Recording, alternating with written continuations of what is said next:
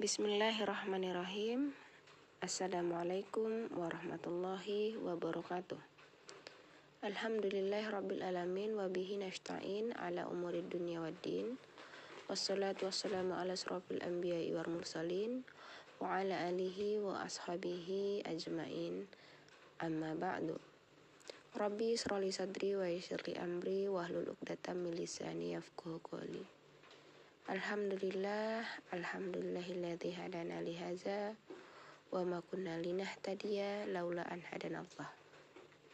Ya, puji syukur kita panjatkan kehadirat Allah yang telah melimpahkan rahmat dan hidayahnya kepada kita sehingga kita bisa menjadi orang-orang yang bersyukur. Salawat beserta salam kita hadiahkan kepada Nabi Muhammad Shallallahu Alaihi Wasallam sebagai pembawa risalah yang benar hingga akhir zaman kelak. Ibu-ibu yang dirahmati Allah, ya pasti ibu-ibu pernah mendengar uh, kata ta'aruf, hitbah ataupun lamaran ketika ing, uh, kita ingin uh, melakukan prosesi pernikahan.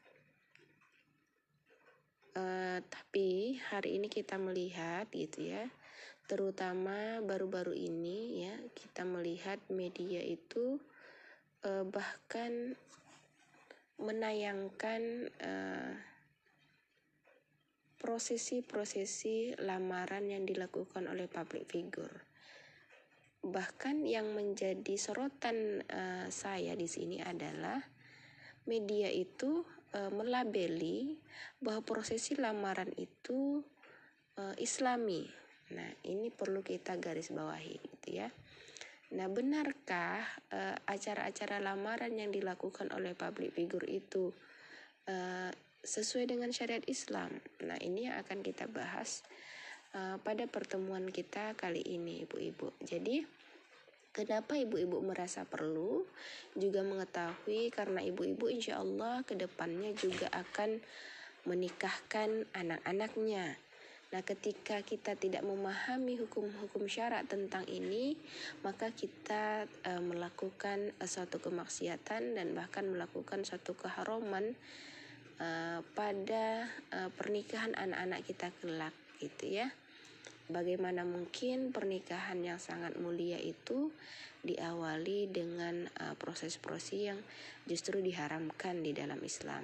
Uh, oleh karenanya, kita perlu memahami uh, hukum syara uh, terkait dengan uh, lamaran, uh, ta'aruf, kemudian uh, menuju proses pernikahan itu seperti apa Islam memandangnya.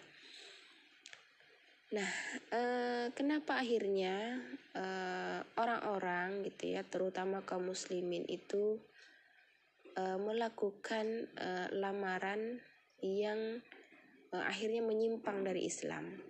Ini tentu tidak bisa di eh, di apa namanya, tidak bisa dipisahkan dari eh, aturan hidup yang mengatur kaum muslimin saat ini yaitu sakopah-sakopah barat yang telah menjadi pegangan mereka dalam melakukan perbuatan.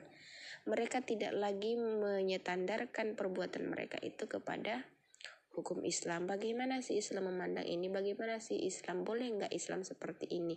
Itu tidak lagi menjadi uh, standar bagi mereka untuk berbuat tetapi menjadikan uh, hadoroh barat itu sebagai pegangan. Karena apa ya? Ini sudah lazim ini sudah wajar ini sedang tren gitu ya. Nah akhirnya uh, apa yang mereka lakukan itu menjadi contoh bagi orang lain dan itu akan merusak tatanan kehidupan uh, kaum muslimin gitu ya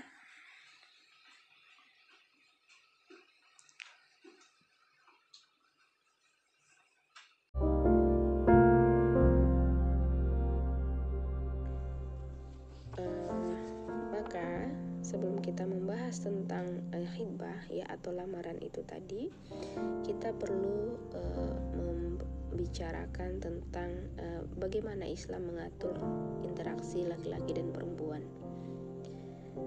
Uh, bahwa Allah menciptakan uh, potensi kehidupan kepada semua manusia yaitu uh, hajatul ulawiyah dan uh, gorizah ya kebutuhan jasmani dan naluri.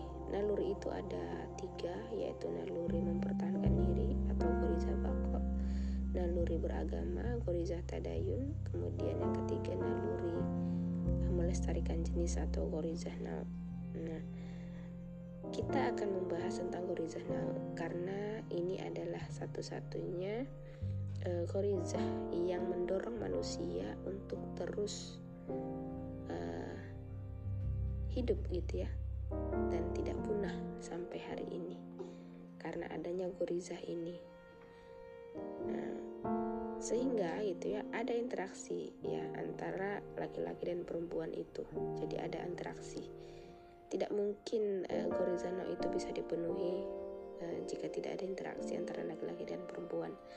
Maka interaksi yang dibolehkan di dalam Islam untuk memenuhi Gorizano ini adalah pernikahan. Ya, bisa uh, kita lihat nanti di Quran surah An-Nahl ayat 72, Ar-Rum ayat 21 yang sering selalu ada di dalam undangan pernikahan. Kemudian Asyura ayat 11 ya. Selain daripada pernikahan, maka interaksi untuk pemenuhan gorizanau itu haram. Nah, kenapa? Ya karena karakteristik daripada gorizah ini itu dia datang bukan dari tuntutan dari tubuh manusia.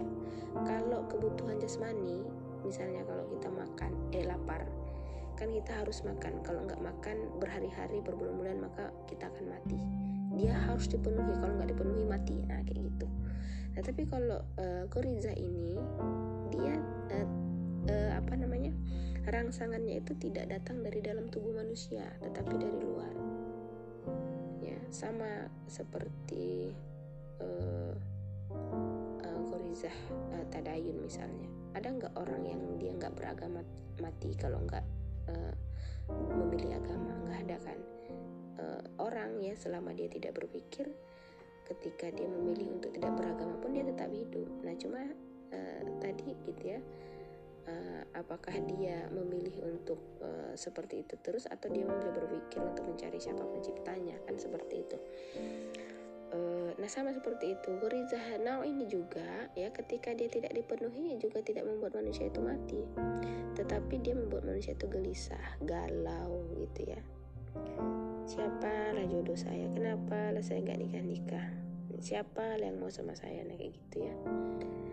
Nah maka dengan itu e, munculnya dia pun ya Gorizahno ini muncul atau bagaimana cara kita memenuhi pun itu bisa kita atur sendiri. Kita memilih menikah atau tidak itu bisa kita atur. Kalau kita memilih e, menikah maka e, kita tentukan siapa calonnya kita tentukan bagaimana caranya segala macam. Kalau kita memilih untuk tidak menikah, maka Islam juga memberikan solusi gitu ya. Berpuasa, menyibukkan diri dengan amalan-amalan soleh, melakukan dakwah dan macam-macam ya untuk menghindari uh, timbulnya gejolak gorizana itu tadi. Nah, itu ya Nah, kemudian eh, pengaturan interaksi laki-laki dan perempuan ya. Interaksi laki-laki dan perempuan dalam kehidupan umum itu hanya satu yaitu ta'awun, tolong menolong ya untuk meraih kemaslahatan bersama. Sehingga ada ada hukum-hukum yang mengharuskan adanya interaksi nanti laki-laki dan perempuan dalam kehidupan umum tadi yaitu nanti eh, bagi laki-laki dan perempuan itu wajib menundukkan pandangannya, berpakaian sempurna ya sesuai dengan hukum-hukum syara bahwa laki perempuan itu memakai jilbab, tidak tabarut ya. Perempuan juga dilarang melakukan perjalanan uh, lebih dari 24 jam tanpa mahram gitu ya. Kemudian larangan berhalwat ya berdua-duaan laki-laki dan perempuan itu dilarang dilarang juga uh, perempuan itu keluar rumah ya tanpa izin dari uh, walinya. Kalau pergi jomblo. Kemudian uh, adanya pemisahan lah uh, jamaah laki-laki dan perempuan. Kemudian uh, hubungan ta'awun ya tolong menolong laki laki-laki dan perempuan itu dibatasi pada aspek umum ya bukan pada perkara-perkara uh, yang khusus ya. Kemudian Islam melarang juga segala sesuatu yang bisa memicu uh, adanya interaksi jinsiah ya di antara laki-laki dan perempuan di kehidupan umum ya tadi ya media-media tontonan apa namanya uh, pakaian dan segala macam itu harus disesuaikan dengan uh, aturan Islam sehingga ketika keluar rumah uh, dia tidak uh, merangsang uh, munculnya gorizah nau itu tadi. Kemudian Islam juga uh, mewajibkan adanya godul basor ya atau menundukkan uh, pandangan tadi sudah kita bahas di awal. Uh, di antara bagaimana Islam mengatur interaksi laki-laki dan perempuan. Nah, kemudian eh,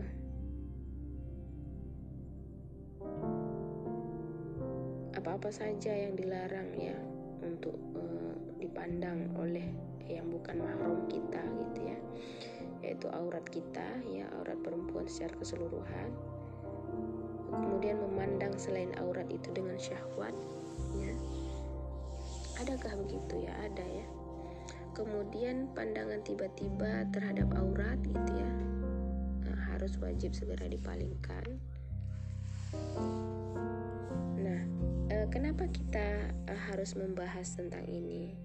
Nah, karena ini semuanya gitu ya, kewajiban menutup aurat, menundukkan pandangan, tidak berhalwat, kemudian harus disertai mahram, tidak tabarut. Nah, semua ini adalah aturan yang juga berlaku ketika terjadi proses hitbah. Kenapa? Karena laki-laki dan perempuan ketika mereka melangsungkan proses hitbah atau lamaran itu belumlah halal. Artinya mereka masih terikat oleh hukum-hukum uh, umum yang mengatur interaksi laki-laki dan perempuan. Jadi ya tidak boleh joget-joget ya, tidak boleh juga uh, menampakkan kecantikan, tidak boleh juga uh, berduaan ke sana kemari gitu ya untuk mencari pakaian ini segala macam. Tidak boleh.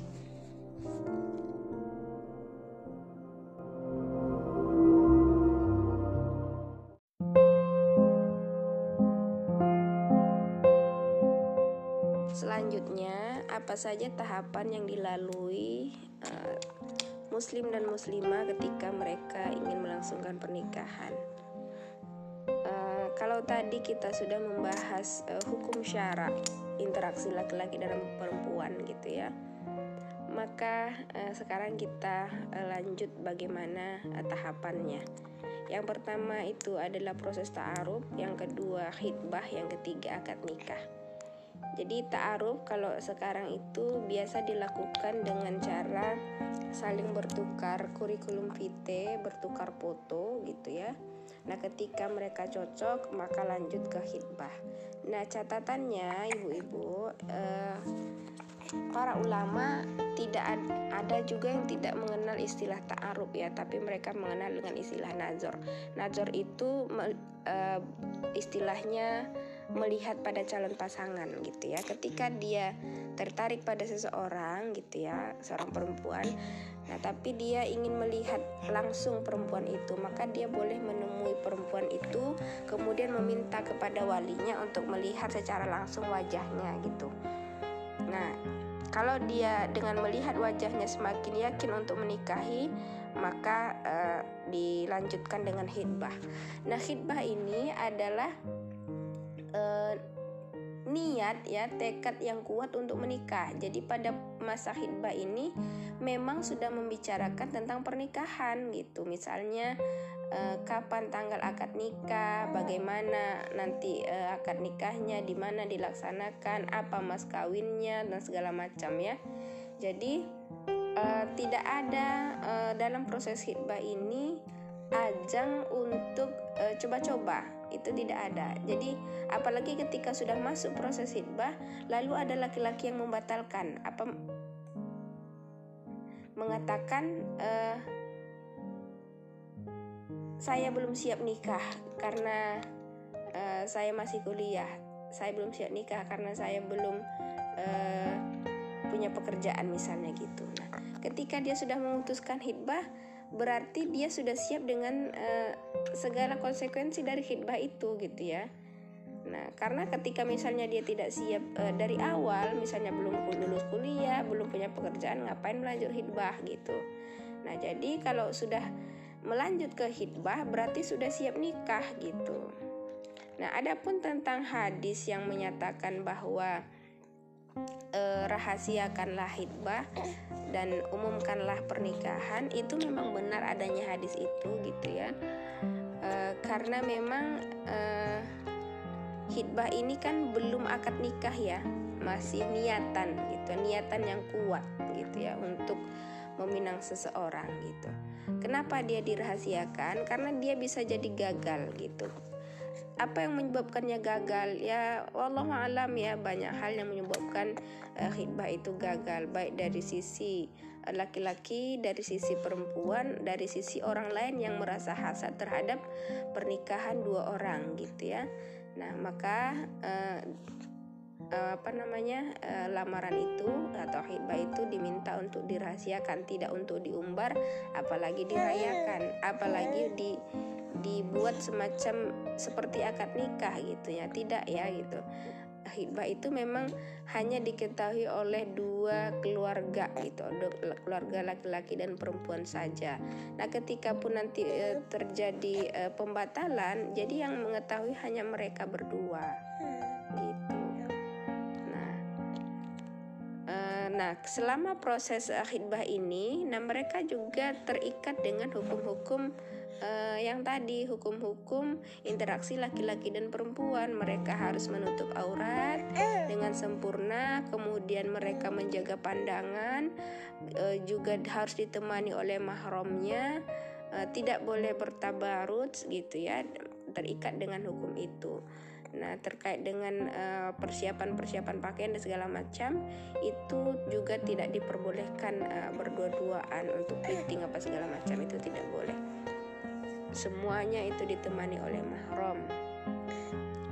Ya, uh, yang kemudian uh, karena proses hitbah ini belum terjadi ijab kabul. Jadi mereka masih terikat dengan hukum-hukum syara yang mengatur interaksi laki-laki dan perempuan yang hukum asalnya itu terpisah. Nah, yang selanjutnya itu adalah ijab kabul. Nah, ketika sudah ijab kabul, maka uh, boleh bagi laki-laki untuk uh, uh, menyentuh ya uh, perempuannya atau uh, lebih dari itu ketika sudah selesai akad nikah uh, insya Allah uh, masih panjang sebenarnya pembahasan sampai di sini tapi kita ingin membahas uh, bagaimana batasan-batasan hitbah yang ada di dalam Islam gitu ya? Sudah disampaikan uh, di awal bahwa uh, kaum muslimin itu terikat kepada hukum syara uh, interaksi laki-laki uh, dan perempuan ketika mereka masih dalam proses lamaran. Lamaran itu bukan pernikahan gitu ya. Jadi eh, kaum muslimin ya, laki-laki dan perempuan tetap harus menjaga ijah wal ifahnya ya, menjaga kehormatannya masing-masing untuk tidak melakukan perbuatan-perbuatan yang mendekati pada zina pada proses itu. Insya Allah begitu ibu-ibu kita perbanyak diskusi saja.